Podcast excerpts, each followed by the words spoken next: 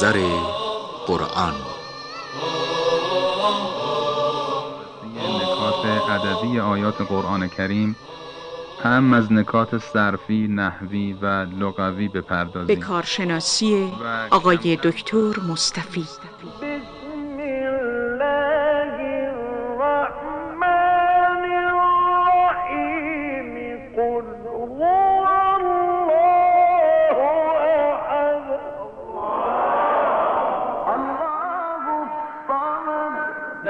يلد ولم يولد.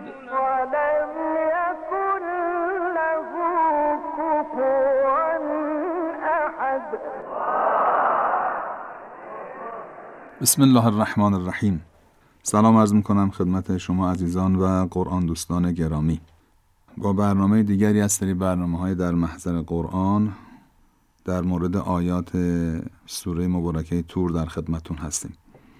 در برنامه قبل آیه 11 این سوره رسیدیم. فویل اذن للمکذبین که در این برنامه از همین آیه عرایزم رو شروع و مطالب قبلی رو ادامه میدم خدمتتون. یوم تمور السماء.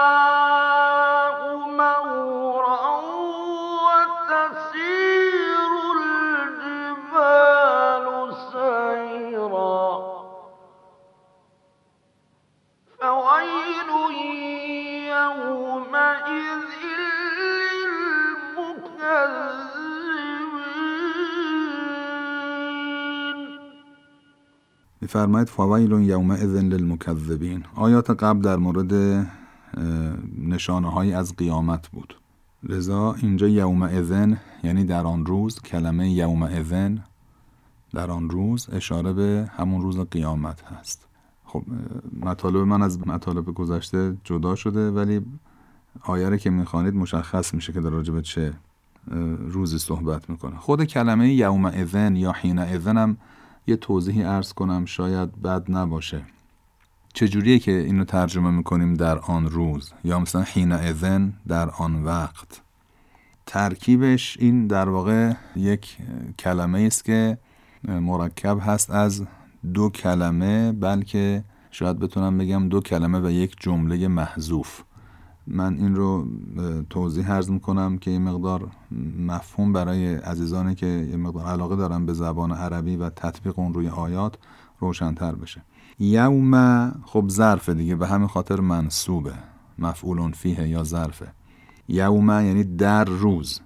یوم از یوم از یعنی روزی که ازم یعنی زمانی که وقتی که. اون وقت دقت بفرمایید. اذ معمولا یا باید بگم همیشه باید با یک جمله همراه بشه. همیشه با یک جمله میاد. مثلا اذ کان مثلا کذا و کذا. یعنی آن زمانی که چنین و چنان بود. خب در اینجا جملش نیامده. یوم اذن جملش نیست. در توضیح اینطور بیان می‌کنند. میگن که این تنوینی که در اینجا آمده اذ اذ همیشه ساکنه دیگه. آخرش. ولی اینجا تنوین گرفته. یا در کلماتی مثل حین اذن یا عند اذن یا وقت اذن همه اینها یک جور هستند. در اینجا میگن که این تنوین جایگزین جمله بعدی است. تو عربی نمونه های دیگه هم داریم که تنوین جایگزین یک کلمه یا یک جمله میشه. در اینجا هم همین اتفاق افتاده. تنوین جایگزین جمله بعدی شده که اون جمله بعدی جمله است که اگر میومد راجع به اون به اصطلاح مطالب قبل صحبت می‌کرد. یعنی حالا مثلا در اینجا یوم اذ حالا آیه قبلی چی بود؟ یوم تمور السماء مورا و تسیر الجبال و سیرا. اگر قرار بود جمله قبلی رو دوباره بگیم اگه جمله ها رو می‌خواستیم بگیم بعد می‌گفتیم یوم اذ تمور السماء و تسیر الجبال. طولانی میشه. در اینجا جمله رو ور میدارن جاش تنوین می‌ذارن. تو عربی اینطوریه. گاهی وقتا برای کلمه هم همینطوره. یه کلمه رو ور میدارن مثلا کل و انسانن بعد انسان رو ور میدارن میگن کلون. این تنوین رو بهش میگن تنوین عوض. تنوین عوض تنوینی که جایگزین یک کلمه یا یک جمله هست. اون وقت اون کلمه یا جمله چه کلمه و چه جمله ای هست؟ به راحتی از روی قرائن اون رو میشه تشخیص داد. اونجایی که شما می‌تونید از روی قرائن تشخیص بدید اون کلمه ای که اینجا می‌تونست باشه و الان نیست یا جمله ای که می‌تونست باشه و الان نیست. چه کلمه یا چه جمله هستند؟ در اونجا برای اختصار میان اون کلمه و جمله رو برمیدارن یه تنوین اضافه می‌کنن که به تنوین میگن تنوین عوض. اصلا کاری به نکره بودن و این حرفام نداره. و تسیر الجبال سیرا فویل یومئذ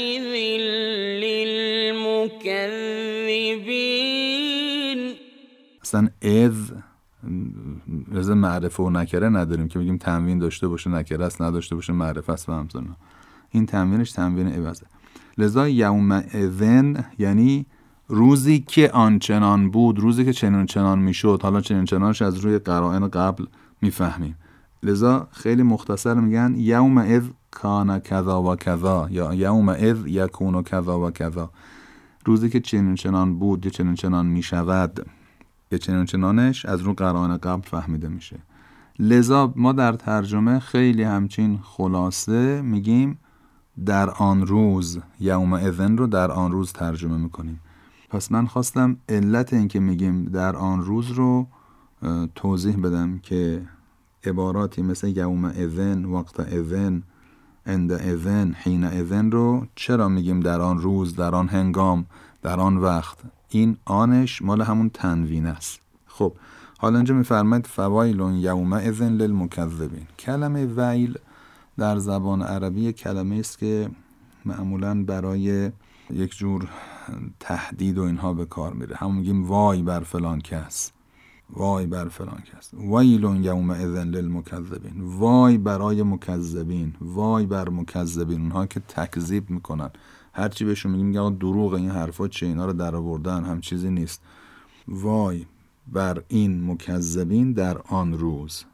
با فهم اومده. یعنی اون روز که این اتفاقات میفته این آدمایی که حالا زیر بار نمیرن و در واقع می‌فهمن اما نمی‌خوان قبول بکنن و تکذیب می‌کنن یه جوری می‌خوان خودشون رو راحت کنن. وای بر این چنین افرادی. پس وای بر چنین افرادی در آن روز. حالا این افراد که تکذیب می‌کنن چجوری هن؟ چه صفتی دارن؟ چه ویژگی دارن؟ میفرماید الذین هم فی خوض یلعبون. آیه دوازدهم سوره تور الذین هم فی خوض یلعبون. اینا همون کسانی هستند که مشغول بازی و سرگرمی هستند. یلعبون. تعبیر خداوند اینه. یعنی کسایی که همینطور سرشون به کار خودشون هست و همه چی رو به شوخی می‌گیرن. یعنی این تذکرات این تنبیهات این به اصطلاح نکته که خداوند میفرمد و به بازی و مسخره می‌گیرن و مشغول زندگیشون هستند. میفرماد اینا دارن بازی می‌کنن. چون این مطلبم زیاد قرآن تکرار کرده زندگی این دنیا لحو و لعب است. لحو به معنی همون لحو و لعب فارسی نیست که مثلا فسق و فجور ما میگیم. لحو یعنی در عربی یعنی سرگرمی لعب یعنی بازی. یعنی اگه شما این دنیا رو از حقیقت که اتصال به خداوند داشته باشه جدا بکنید واقعا بازی و سرگرمی. یه نفر از بالا نگاه کنه هم مردم صبح پا میشن میرن دنبال کار این ور اون ور میان. یعنی انگار دارن سرشون گرمه تا اینکه این روزها سپری بشه و بالاخره زمان مرگ فرا برسه و از این دنیا برن. وقتی حقیقتی ورای این حرکات و رفت آمدها و اینها نباشه هدف معقولی نباشه مثل بازی و سرگرمیه. حالا می‌فهمد الذین هم فی خوض یلعبون. حالا این افراد علاوه بر اینکه به طور عادی در زندگی مشغول و سرگرم هستند فی خوض. خوض یعنی در باطل فرو رفتن. اصل معنای خوض یعنی در آب قوطه بر شدن. یا در آب راه رفتن. شما میرید تو استخر راه میرید. مثلا براتون گفتن آب درمانی کنید. این راه رفتن توی آب رو میگن خوض. خوابا یخوض. اون وقت در زبان عربی به طور حالا بگیم استعاره یا کنایه به معنای در باطل فرو رفتن هم به کار میره. یعنی این کلمه اگه معنای اصلیشو داشته باشه که تو آب راه میره. تو آب مثلا حرکت می‌کنه تو آب قوطه ورشنا می‌کنه. اما وقتی کنایه میشه یه بار منفی میاد رو این کلمه. یعنی کسانی که در باطل فرو رفته و مشغول و سرگرمند به بازی. فی خوض یلعبون. در باطل سرگرم هستند و بازی می‌کنن.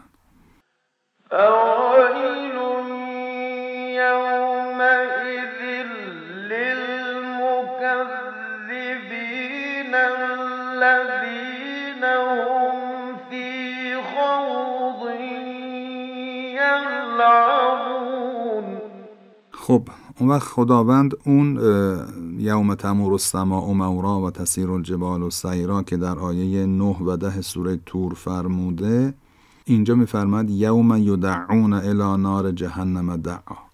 این جمله در واقع یه جور بیان اون دوتا جمله بالاتره. یعنی یک ویژگی دیگر از ویژگی های اون روز رو بیان می‌کنه.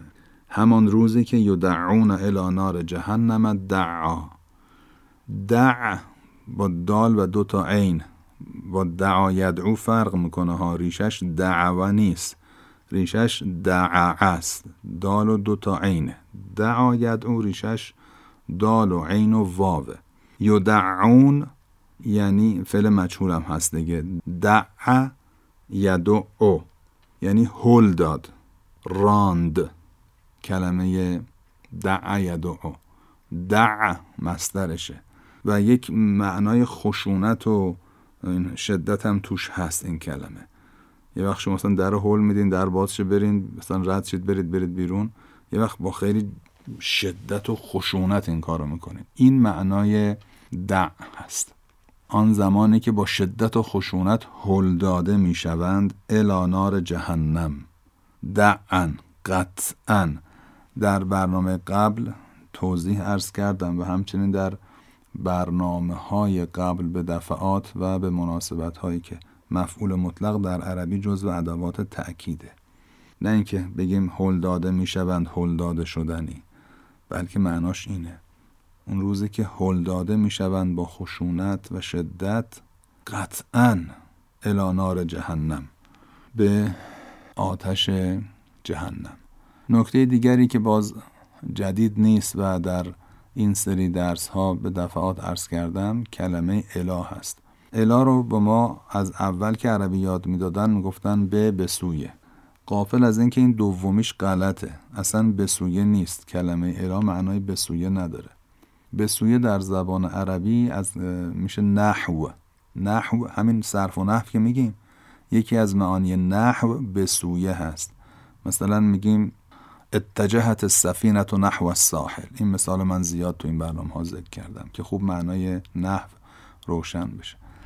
یعنی کشتی به سمت ساحل جهتگیری کرد و حرکت کرد. هنوز نرفته برسه به ساحل. به اون سمت داره حرکت می‌کنه. اونو میگن نحو. نمیگن الا اما اگر گفتن اتجهت السفینه الی الساحل مثلا حالا اگر این جمله خود درستم باشه یعنی به سمت ساحل حرکت کرد و رفت رسید. اله همیشه رسیدن رو نشون میده. نه جهت رو. جهت طبیعتا به طور طبیعی در حرکت لحاظ هست. اما معنای اله اصلا به معنای بسویه نیست. اینو از اول تو مدرسه هم از اول به بچه ها غلط یاد میدن. الا یعنی به یعنی شما وقتی میگید ذهب تو الال مدرسه یعنی رفتم به مدرسه یعنی رفتم رسیدم. یعنی مقصد رو نشون میده. اما اگر می‌خوایم بگین به سمت مدرسه رفتم میگید ذهب تو نحو المدرسه. یعنی اون طرفی رفتم مثلا. طرف اینوری نرفتم اون ور رفتم طرف مدرسه. جهت رو نشون میده نه وصول و رسیدن رو. اما الا قطعا به معنای وصول و رسیدنه. یعنی اون جایی که شما رسیدید به اون مکانی که بعد از الا تو جملتون اووردید اونجا بعد الا رو به کار ببرید. یوم یدعون الی نار جهنم دعا معناش این نیستش که روزی که به سمت جهنم اینها رو حل میدن. نه. یعنی هل با هل دادن میبرنشون تو جهنم. این نکته تو این کلمه هست. مثلا در سوره زمر میفرماد وسیق الذین کفروا الى جهنم زمرا. یا وسیق الذین اتقوا الى الجنة زمرا. این دو تا آیه در اواخر سوره زمر تقریبا با یه فاصله کمی پشت سر هم اومدن. باز اونجام الا یعنی سیق یعنی سوق داده می‌شوند. الا. حالا الا الجنه یا الا جهنم. نه به سویه نه به سمت. یعنی به اون سمت سوقشون میدن میرن می‌رسن. این وصول و رسیدن تو این کلمه خوابیده. خب بعد هذه النار التي کنتم بها تکذبون. اینم آخرین آیه رو تو این برنامه عرض بکنیم. آیه 14 سوره تور. دیگه احتمالا بقیه این صحبت هامون میمونه برای برنامه بعدی. هذه النار التي کنتم بها تکذبون. بعد بهشون گفته میشه این آتشی است که شما اون رو تکذیب می‌کردید. هذه النار التي کنتم بها تکذبون. این کنتم تکذبون در واقع فعل ماضی استمراری میشه. اونها هم برمیگرده به نار چون مؤنث مجازی لذا براش هاذهی و علتی آمده.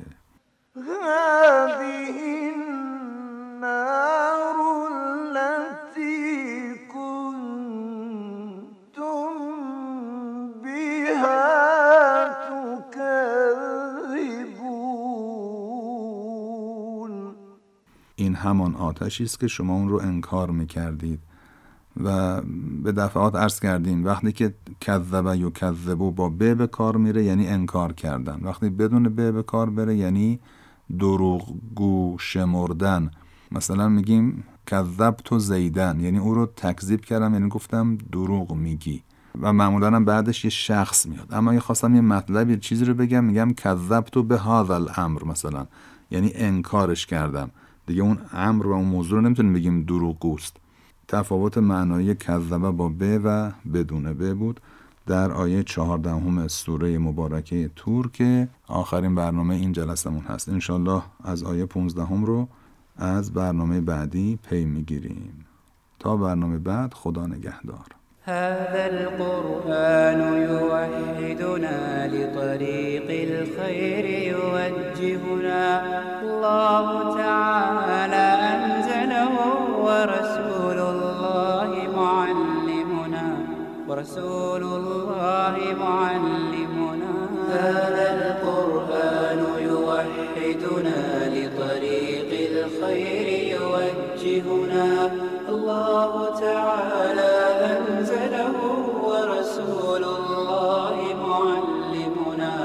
ورسول الله معلمنا. هذا القرآن هو الهادي لأوائلنا وأواخرنا. يدعو للعلم وللعمل لا شيء سواه يهذبنا هذا القرآن هو الهادي لأوائلنا وأواخرنا. يدعو للعلم